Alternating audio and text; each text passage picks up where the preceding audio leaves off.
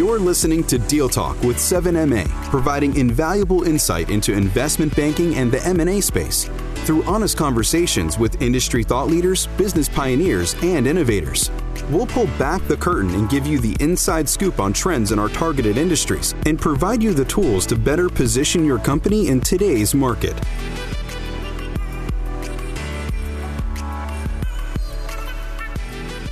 Welcome back to another episode of Deal Talk with 7MA.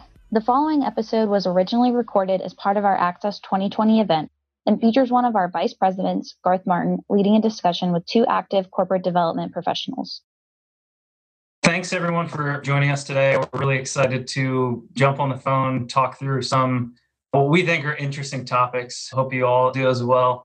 This panel is strategic M&A, finding the right fit. So as we were thinking about different topics to go through and, and to discuss, there's always in every transaction, there's always a lot of financial components and very strategic and data driven points, but there's also a lot of other qualitative points with a transaction. So today we're really going to spend a lot of time talking through how culture can play into some of these transactions, some of the other strategic aspects of a transaction. So this is Garth Martin. I'm with the Seven Mile team. Vice president with Seven Mile. I've got with with me two individuals. So Scott Kaplan from Mighty Hive and S4 Capital. I'll let him give a good intro on himself in a second. And then Blake Clifton from the Cognizant team in their corporate development group. So we are really excited to to jump in here. Really thankful for these two guys to to spend a few minutes and and just walk through how they think about transactions, walk through some different stories we'll go through a number of different things, but we'll also open it up for questions at the end. And I think with that, I'll kick it over to Scott to start us off with introductions, and then we'll kick it to Blake. So, Scott. Hey, Garth. Hi, everybody. Garth said, my name's Scott Kaplan, and I'm the Director of Corporate Development at S4 Capital. I oversee our research, diligence, and eventual integration of our mergers across our global practice. And Garth, it makes sense to go a little bit in the S4 right now. Just yeah, yeah I think a background would be would be really helpful. So, if you're not familiar with S4, we're a digital marketing services firm providing data, media, and creative services uh, on global platforms to global enterprise brands. We have about 3,000 people in over 20 countries, and our three pillars are driven by our first two mergers, uh, Mighty Hive and Media Monks. Our mantra was coined by our founder, Sir Martin Sorrell faster, better, cheaper. And for us, what that means is using media, data, and creative to provide better content at scale more efficiently. Two years in, we're still small, but we're growing. We're about $400 million in revenue, and about half of our clients are large tech companies the Googles, Adobes, Facebooks, Amazons of the world. In addition to being our clients, we also partner with them on their enterprise marketing platforms to help our clients. So while some of our mergers may be larger, like the Mighty Hive, Media Monks, and Firewoods, a lot of our mergers tend to be smaller, scrappier startups, organizations that are building something different, new, and we want to tap into that entrepreneurial spirit. Great. Thanks, Scott. Yeah. Hey, Blake Clifton with Cognizant. It's a publicly traded global systems integrator focused on outsourced IT and digital transformation.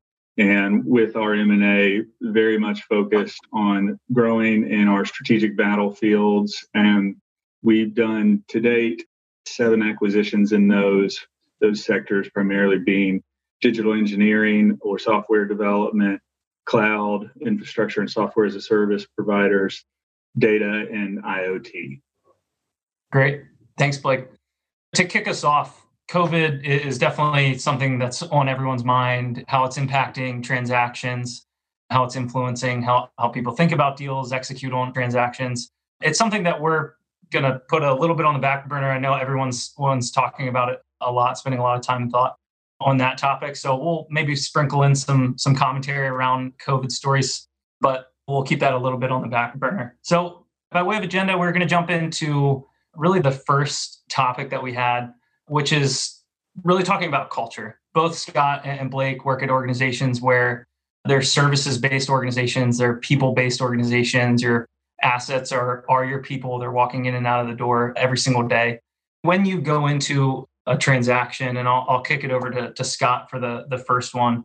But culture is really, it's, it's a hard thing to wrap your arms around. It's, it's something that it's not really tangible. It's it's hard to really understand, especially if a, a group is in an M and A process where you're only having a few interactions with the team. Um, it's hard to really sift out if there's a cultural alignment between two organizations. So maybe just spend a few minutes. How do you and S4 Mighty Hive, how do you think about culture? How does it play into a lot of your transactions? If we can start yeah, there. Of course. So culture is is always top of mind whenever we're meeting with any company. And particularly for S4, it's really important for us because two years ago, S4 was just a public listed name on the London Stock Exchange. There wasn't any operations there wasn't much of a business. We've been founded through the merging of our operations, first with Mighty Hive and Media Monks, and since then, the 15 deals we've done to date. So, really, as soon as we joined S4, and, and I came from the Mighty Hive side of the house five years ago, I served as chief of staff. And when we did our own merger, we became the operative arm of S4. So, we were responsible for figuring out what is our new culture. And so, since we started at S4, we've really been answering this question of like, how do we maintain culture alignment as we expand into new geographies and new capabilities with new entrepreneurs. And the way we've tried to structure this, you know, outside of the initial getting to know the founders, understanding ambitions and goals, and making sure that alignment is there, is trying to put a framework around how to manage different growth across different practices of our company. So what we've implemented is a, a five C's framework, if you're familiar with this, where we break out our business into five C's: country, capability, clients, capacity, and categories. And usually, whenever we're looking for a merger, a company will fall into one of these categories.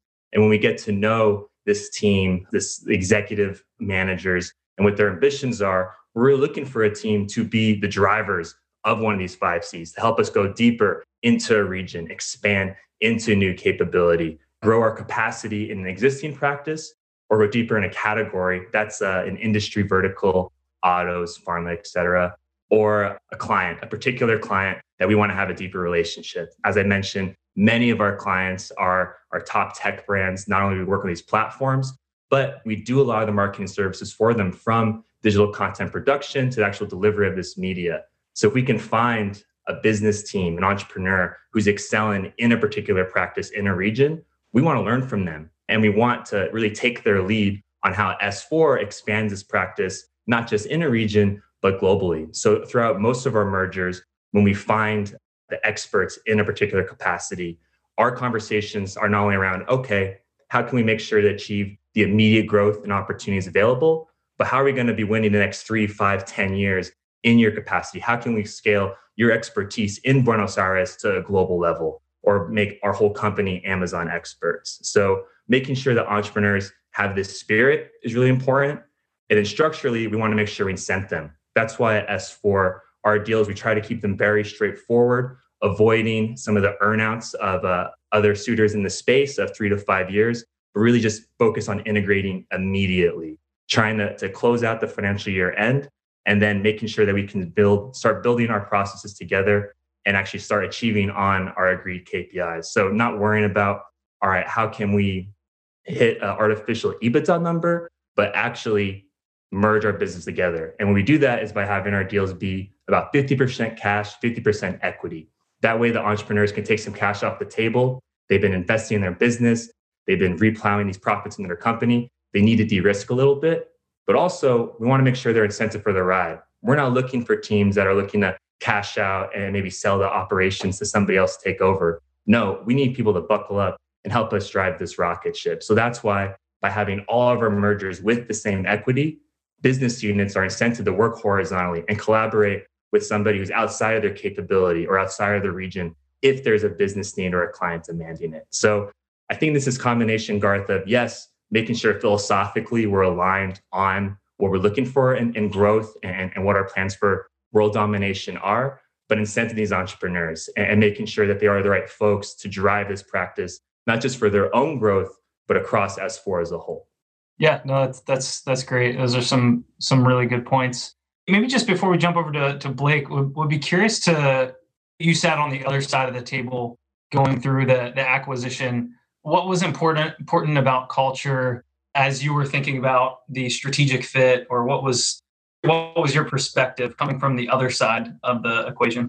Yeah, I mean, I, I, was really fortunate to be in the room with all the companies we met with and to hear the different visions that they, they were painting. Everything from private equity shops to, to key strategics in our space. And that gamut, the spectrum ranges from maintaining independence, autonomy, and kind of going with the existing team or partnering up to get more access, but maybe you lose some control of the company. So for us at S4, what, what really gravitates to us and, and what we've been able to actually experience and, and drive forward is that that buy-in mentality. We wanted to make sure that that wherever we went, there was going to be opportunities for our people to scale their careers. I'm sure a lot of founders have experienced this when you've developed your organization, your operation, maybe got a couple years or, or good clients under your belt. The team starts to get more ambitious as they should, and to make sure you give them runway, ways to grow their career and get more experiences was paramount for our growth and, and success as an organization to retain this talent. And so when we met with S4, and our partners at Media Monks, it was really clear to us that while the opportunity was there, the expectation was on us to build that plan and, and to build that plan to put our people in place to actually execute against that. And so being able to, I think, perpetuate that and continue that across other practices is, is something that, from my experience, was so important for me when we're on the other side of the table and evaluate different options we can go. Yes, there are always more valuable options or, or larger companies, but really understanding what's the right fit for not the leadership team, but the staff and making sure that they're going to have successful futures was one of the key reasons we chose with S4. And what we try to convey and build the plans with the teams we're meeting with. Again, we can't just make up the, the roles and opportunities that are going to sound exciting to the folks that the company meet with. We need to understand what their goals are and what they're looking for and what's important in their careers. And I think having those conversations are some of the, the most fun ones I get to have in my role because I've been having them for from even before I started doing this at S4 on the other side of the table. Yeah, that, that's great. I uh, really appreciate the, those are some great responses. Blake, any comments you, you would like to add and maybe dive into to how Cognizant thinks about culture and how you try and sift that out in some of your early conversations?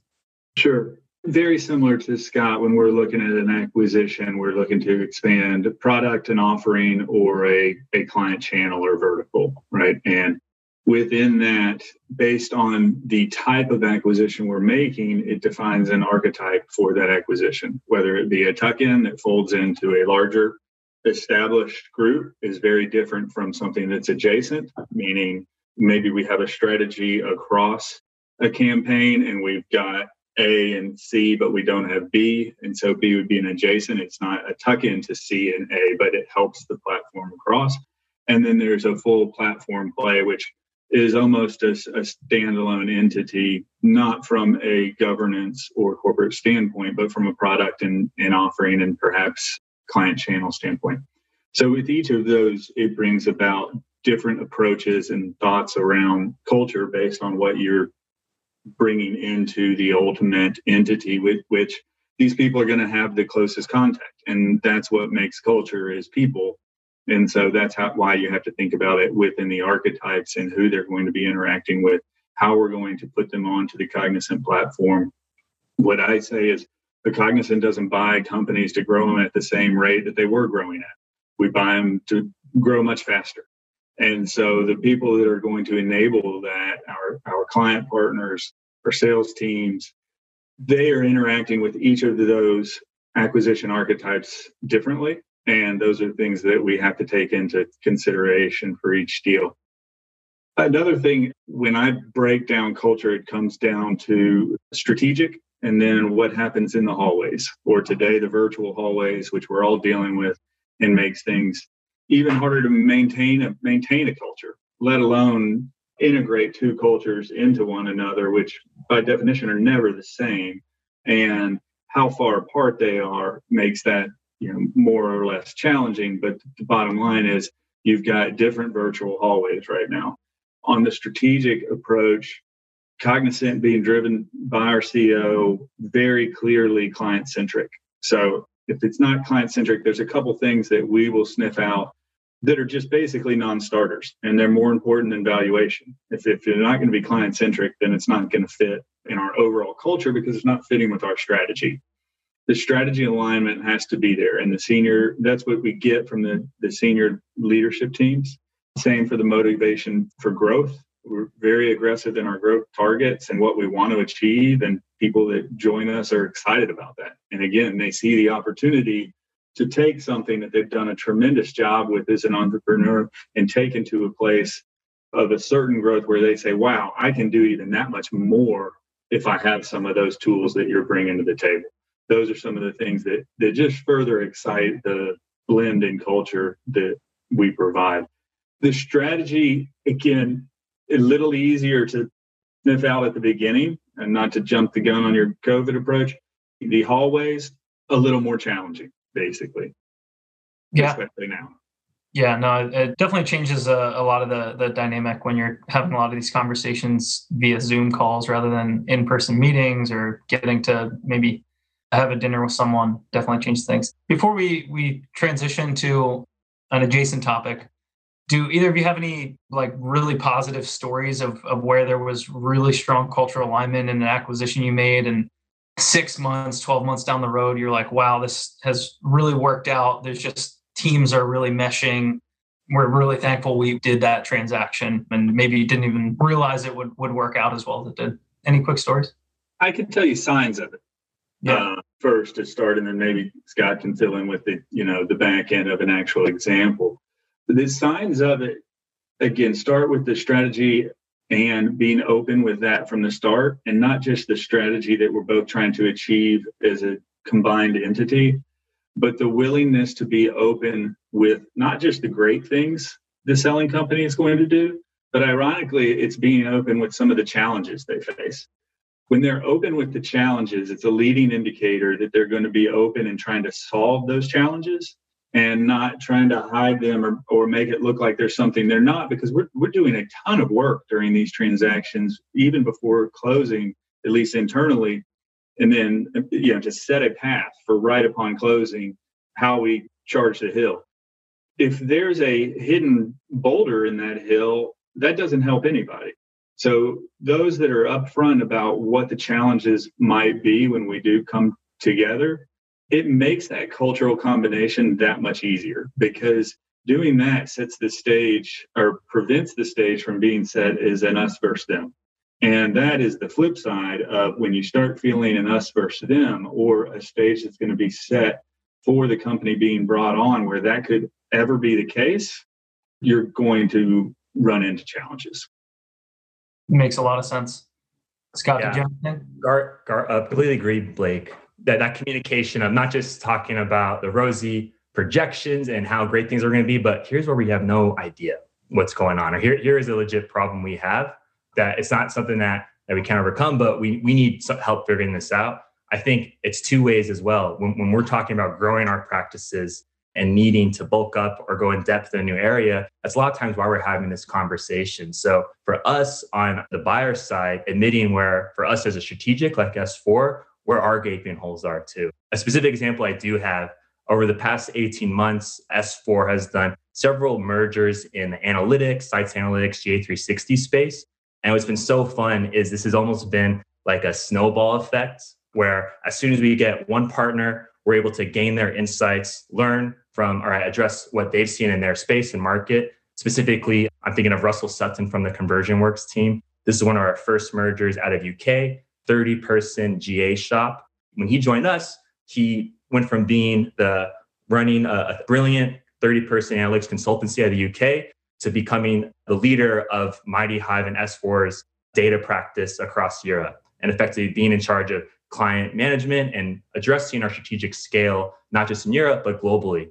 And so when Russell joined, then we started having conversations about okay, we have a base in Europe, but what about APAC? What about Latin America? And how can we increase our capacity in our US market? That led to our next acquisitions, Digodat out of Latin America and Lens 10 out of Sydney. And so now we went from having these disparate, best in class in different regions to a global network of respective leaders in their key markets that can drive that local change. But when there is a global opportunity or a client that demands that local expertise at a global level, we can tap into these same entrepreneurs and already know each other. And so that makes my job a lot easier from just needing that to figure out how we're going to this capacity to actually seeing this these different entrepreneurs step up to deliver this at, at a global level. And so I think that's an example of not only being vulnerable where our needs were, we had to have a team to help drive this global change. But we couldn't do that until we had properly merged and integrated with the core team of Conversion Works to make sure that we had that nucleus to build off of. And I think one of the themes you were hitting on, Scott, is when the companies you're bringing in build upon what's there. And when they do more with what you're, you've already got than they could have by themselves, basically. And we see the success start to build when the leaders of these acquired companies begin taking on roles outside of what they the company that they were acquired for. And I think you had an example of that. And we've got several. And when that starts happening, that whole force comes with them. And we bought a company in 2018, and it was more of a platform type play anyway. ATG, which is a configure price quote for or implementer for Salesforce, excuse me. It was wildly successful because we were able, again, to take what they were doing with their growth, apply some more reach into our Global 2000, and extend their growth profile. And then earlier this year, we're able to acquire a company that they knew from their culture, frankly, they knew them before, and it was immediate tuck in, almost seamless. And now those leaders are going on to do bigger and better things and so that's that's what you're starting to look for is when the acquired company starts to leverage the platform and do things that they couldn't do on their own and go beyond the scope of what the initial content was in the acquisition. Yeah. And, that, and that's the exact note on looking for teams that are the leaders of a space who are people that other people want to work with. Those are the exact types of companies and i think reputation we, we hope to find in a lot of our a lot of our mergers. Sure yeah, those are great great examples. Appreciate you, you both walking through through those. So to to transition to another topic, I had mentioned this at the at the beginning of the conversation. So you both work at, at services based organizations. Talent is incredibly important. We touched on this a lot in the beginning part of the session and throughout some of those examples. But through any of these acquisitions that you're making, talent is key, and you need to make sure that people are retained and feel at home. Blake, I'll kick it over to you. So, Cognizant, just from a people perspective, is a very large organization. How do you ensure what are some of the steps you take, whether it's the business unit leaders or your corporate development group, to really ensure that talent feels at home? A transaction is a big thing, it can be disruptive, there can be some tension.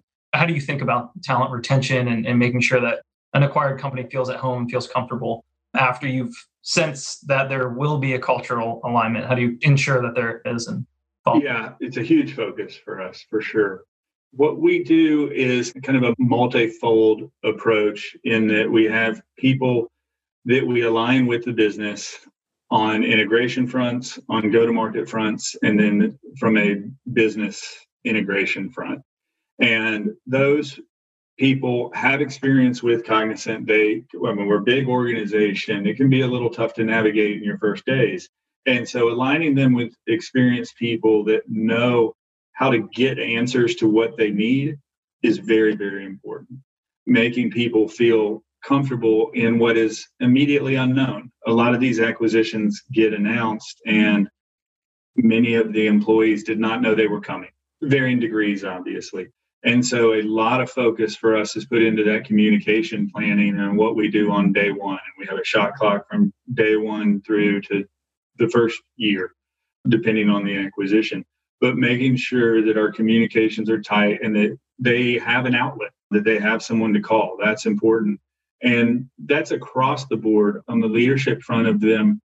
We do deals with our, our deal leads, being the point people on structuring, negotiating. They're usually the first person to meet company, they get very close to the business unit as well. And one thing we learned and adjusted a bit was that those deal leads would close the deal and they would stay in the, the execution front. We've now got a process where that deal lead stays on what we call a steering committee that has monthly calls.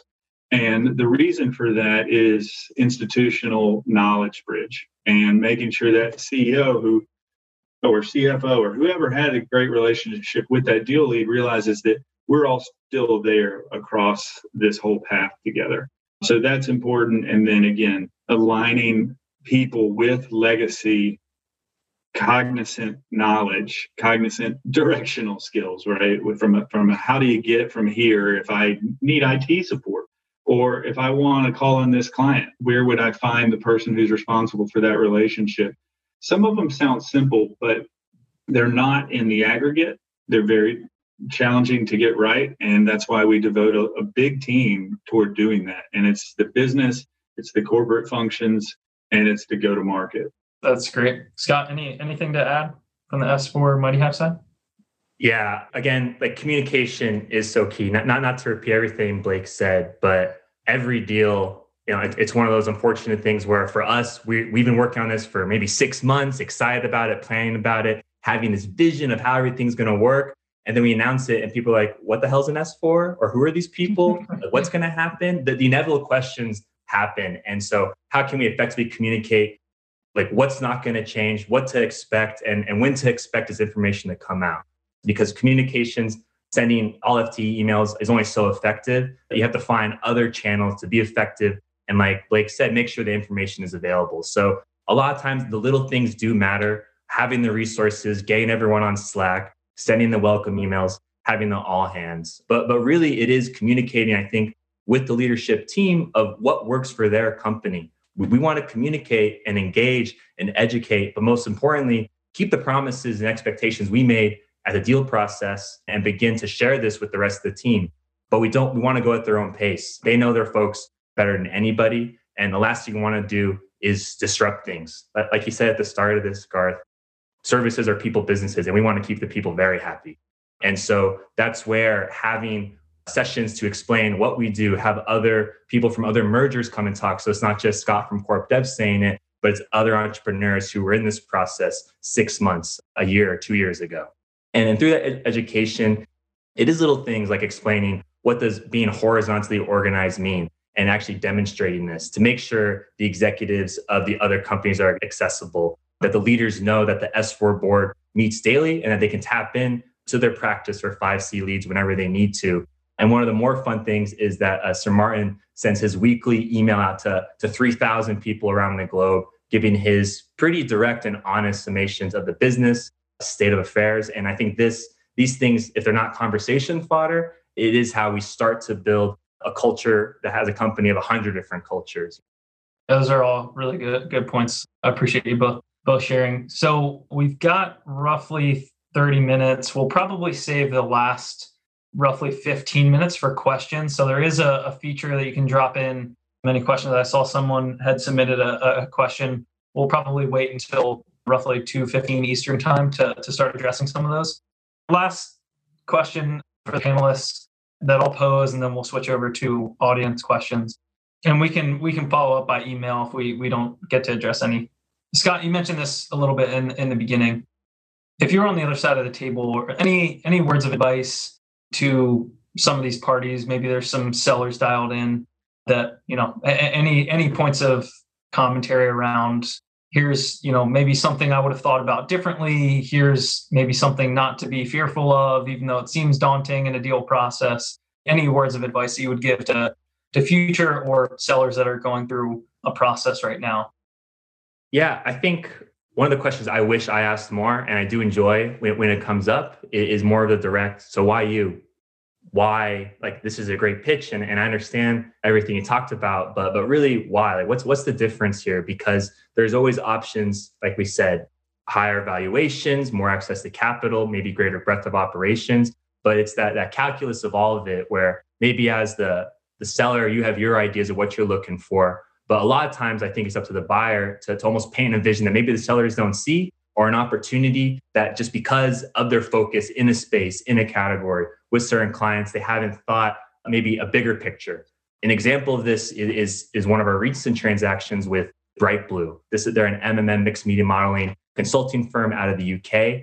And for us, it was clear that they help us address the eventual question of what happens after the death of the cookie but really it was an investment in our data practice of the future where we don't know what's going to happen like in this industry and we don't know the direction and, and what tools we're going to need but we do know we're going to need smart people to help address that and, and that was a no-brainer for us to see in BrightBlue and to see this operative team that for 10 years has been so focused on commercialization and scale and winning new business that sometimes this process is a way to reevaluate and take that step back of, okay, well, we've been, we went in with the initial thesis, we've gotten this feedback from initial meetings. What are we really going for here? And what are these other companies or buyers really offering to achieve that? And, and do any of them have maybe a different idea that we haven't considered? And it was from those types of questions that we were able to work with the Bright Blue team and kind of paint a different picture and have a different conversation than any other firms they were meeting with. And, and eventually, one that excited them enough to, to choose us in their own process. So I think maybe, yeah, not getting off the, the immediate script and the fundamental areas that make sense of any transaction or dealer partnership and kind of asking more of those outside questions of, well, what's really different about this opportunity and your team? Yeah, it's a great, great example. Blake, anything you would would add? It goes back a bit to what I started with on the openness and how you can tell if a transaction is going to be successful by both sides being willing to put their dirty laundry, so to speak, on the table. And not that those are always bad things. It's just here's a deficit and what we're both going to encounter together. And let's put our heads together and attack that jointly. If you've got that sort of approach to it, I think you'll have all your questions answered. There won't be that many because you will be willing to put it all on the table. One thing, though, to help do that is just like a buyer does customer calls, ask to speak to a previous CEO of an acquired company that's been on the platform for a year or two. Do your own customer calls and see if they're telling you the same thing that that the seller is on what they expected what they were told and what happened. Definitely some great advice. So I think just given the time, we'll, we can transition over to some of the audience questions. We've got a couple that have trickled in, so feel free to to submit questions. We'll we'll start going through over the next few minutes and see what we can address. So the first one is can you offer any advice or examples on handling late deal stage jitters or retrade.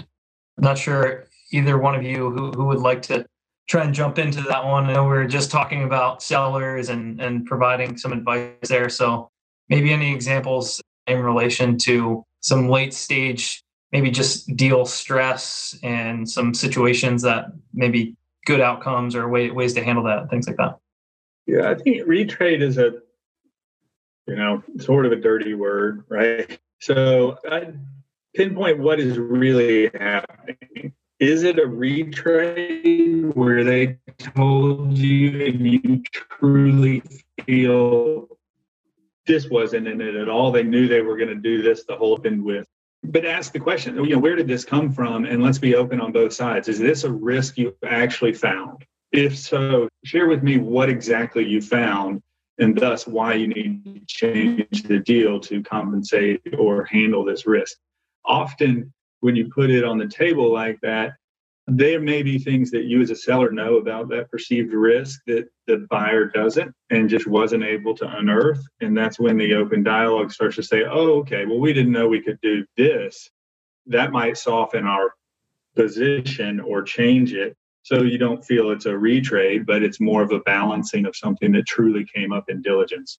But if those are coming up, my suggestion is for both sides to, to be open on where they really came from and share the, the calculations or the background versus just putting something out there without someone understanding the context. Got it. Yeah. Scott, anything?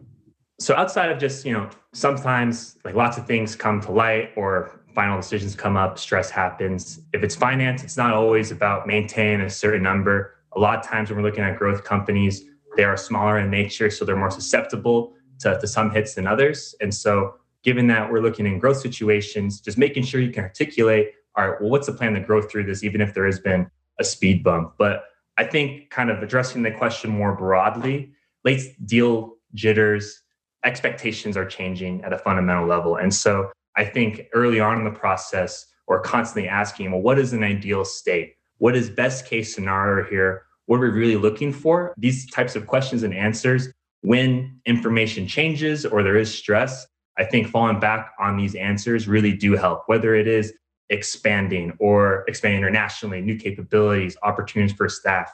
Different partners have different solutions to these goals. And so when you are kind of whittling down the options or in a decision time, remembering what are the fundamental things we're prioritizing. Because at the end, there's a lot of noise. You can kind of forget what the focus initially was. And I think this isn't a plug for seven miles, but this is where advisors are really helpful to kind of avoid some of the stress where if it is finance or legal things that the executive team doesn't have as much familiarity with, having an advisor to manage that stress and eliminate noise and disparate information, that's essential. And just help understand what that's a great point. Help understand what's market because got people that do many, many of these a year can help you perhaps realize that something that's making you super nervous. I think that's what saying may not be as big of a deal as as you think at first. Yeah, and uh, appreciate the plug, Scott. uh, no, I'm just kidding. So this is actually just a, a, question I have. I said we weren't going to spend a, a, lot of time focusing on the whole COVID situation. Just so I know a lot of a lot of parties have spent a lot of time talking about it, thinking about it. But post, say things do transition back to normal, do you think there's going to be a lasting impact on the deal process, on how people think about about deals, transactions, executing meetings? Do you think there will be a lasting impact, or do you think things will largely return to normal once if we're able to get back to that state. Just curious. And I'll kick it Blake, over to Blake. Yeah. I think Scott's laughing because I gave my example uh, when we were getting together about schools and snow days. You know, I grew up in Arkansas where when you put an ice cube out there, it made it slippery and you called off school. But I don't know if my daughter will grow up with snow days because they have learned – to adapt and it maybe it be it might become a school from home day but they don't have to call it off completely so that's my example that the that the world is not that, but that doesn't mean she's not going to go back to a classroom 100% she will but that class the, the approach to that classroom and how they handle the adversity that they come into as a school system will be changed I layer that onto the deal world as well. When we're all of us on this call are probably spending way too much time on planes because they want to be in person, blah, blah, blah. Well, now we've learned where and when it is crucial. Absolutely, we've done deals without seeing these people. I don't think that's the best way to do it, nor do I think that will continue. But have we learned to peel back a little bit how many of those need to be in person or the things that we might be able to do remotely? Absolutely. So it's going to be somewhere in between, but I think everybody's finding different levels of comfort with how they they will interact to get these deals done in a virtual nature. Yeah, I think the only thing I would add is we all want to be able to interact. I think Blake and I are both itching to to be travel when it's safe and really appropriate. But the the new stakes are you have to be able to operate in this new state and virtually and, and comfortable with the vid chats and and to articulate kind of uh, nuanced things like culture and, and growth and ambitions and explain like who people are without meeting them. These questions like aren't going away. We just have to get more creative on how we answer them through conversations, through meeting colleagues, through having case studies or just shared experiences. The diligence isn't going away. We, we just have to to kind of be able, be, be adapting to the adapting uh, circumstances. Yeah, I've actually I found a little bit that everyone has shifted in being more comfortable with with video conferences and i've actually found in a lot of deal processes that i've been involved in that parties are more willing to do a video conference earlier on in the process than they ever would have been and where before it was really we were just focused around the this like big in-person meeting it was the first time parties were meeting everything else was just dial in by phone and it wasn't as much having videos on although we used video conference software now I found that parties are just more open to it. It's like more accepting. I think a lot of people are missing out on the social aspect. So I think that that's one example that I've absolutely seen, even though we're not back to a, a normal state yet, but I don't envision that going away. I think it actually makes it a little bit more personal sooner on in the in the process, which I, I think is good, allows people to be a little bit more transparent. And Garth, that's what I say. Everyone will differently. You may find that it changes how you run a process. In yeah. those management meetings, you should take up so much of so many people's times on planes, coordination, blah, blah, blah. Well, if you okay doing the front end not in person, you may be able to do two a day instead of one a day. because you don't have to coordinate so many schedules. It may, it may change for a, a more robust process when desired. Yeah. I think one thing I've noticed over the past six months, while we've completed five transactions during this time, and some of them obviously started before COVID 19, several of them did start amidst all this chaos. And one strange benefit that's happened is one of our goals when we're doing mergers is to limit the negative disruptions. We don't want to break what's working. And without these travel restrictions, it's allowed these companies to maintain status quo. We're not pulling their leadership to attend our global data meetings or, or have to meet with their colleagues at all the exciting summits and, and events we used to have. That's really disruptive to have an immediate change and expectation to be available globally. Um, again, the expectation hasn't changed. We're able to do it through video. And so, in a lot of ways, that has been a small blessing in disguise is to allow for that same rapid integration. And in some ways, even faster because people are comfortable with the expectation of, okay, I'm going to hop on with a vid chat from somebody with from Norway or Argentina or Singapore because we're not traveling there. Yeah, no, that's a, a great point. So to jump into some of the questions, we just had one on if you want to rank challenges of M&A, what is the most crucial one in a strategical view? What are your advices to handle that? So a little bit of a, a tough question, but any responses to that? So ranking challenges in, in an M&A process, maybe maybe a couple specific things that you guys face that are hurdles or take up a lot of time or usually can be pain points in, in an M&A process? I go first, Blake. The, the first one, especially when it is around exciting new growth areas, regardless of industry, it is just you know verifying these forecasts and what the vision is for growth and the supporting documentation for that. Sometimes the companies we're looking at, they've been in business less than two or three years. And so that use historical projections doesn't really work because that scale hasn't been there. And to count on industry growth and the rising tide kind of narrative, it is pretty broad still because if it's an undefined space or a growing platform or a new sector, there isn't really any precedent. And so for us to make sure we have a strong understanding of this industry, what we believe the, the growth potential to be, what we see maybe in our own business, any other more, I think, reputable or quantifiable details to give us a greater confidence in their projections. Because again, sometimes these, these entrepreneurs we're meeting with, we're meeting with them because we don't have an opinion or or a background in this. And so for us to verify what we're asking these experts when we lack an expertise, that's a particular challenge I see in a lot of these growth platforms and new industries. Yep, that's certainly up there. And I think Scott, you, you mentioned that you guys use earnouts, used earnouts.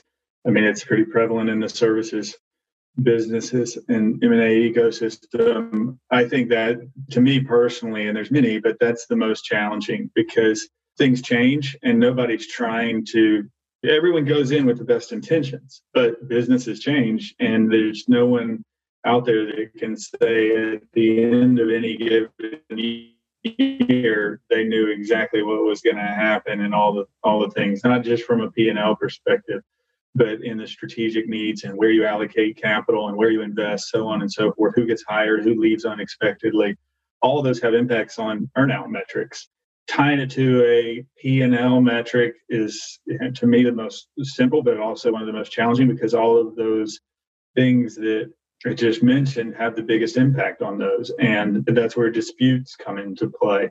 And there's different point of views I think trying to find, and this goes to the challenge part, trying to find earnout metrics that are indisputable to the growth of the business.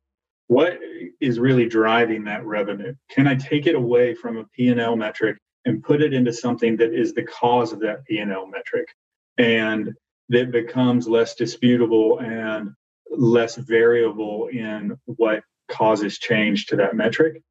if you start to figure those out, you can take that challenge away. And I would also like for you to call me quickly if you do. yeah, no, that's a that's a, a great point. So just just going through a couple couple more of these questions while we still have some time. How do you plan for when the right time to look at something through the lens of an acquisition versus building organically? I'm sure that's a always up for conversation of whether we should just look internally. Can we do we have the teams and the resources and capabilities to do it in house? Would it be cheaper, you know, to do it do it in house rather than having to go out and, and acquire a group that maybe has high valuation expectations? But but how do you think about that that balance of organic versus actually seeking M and A?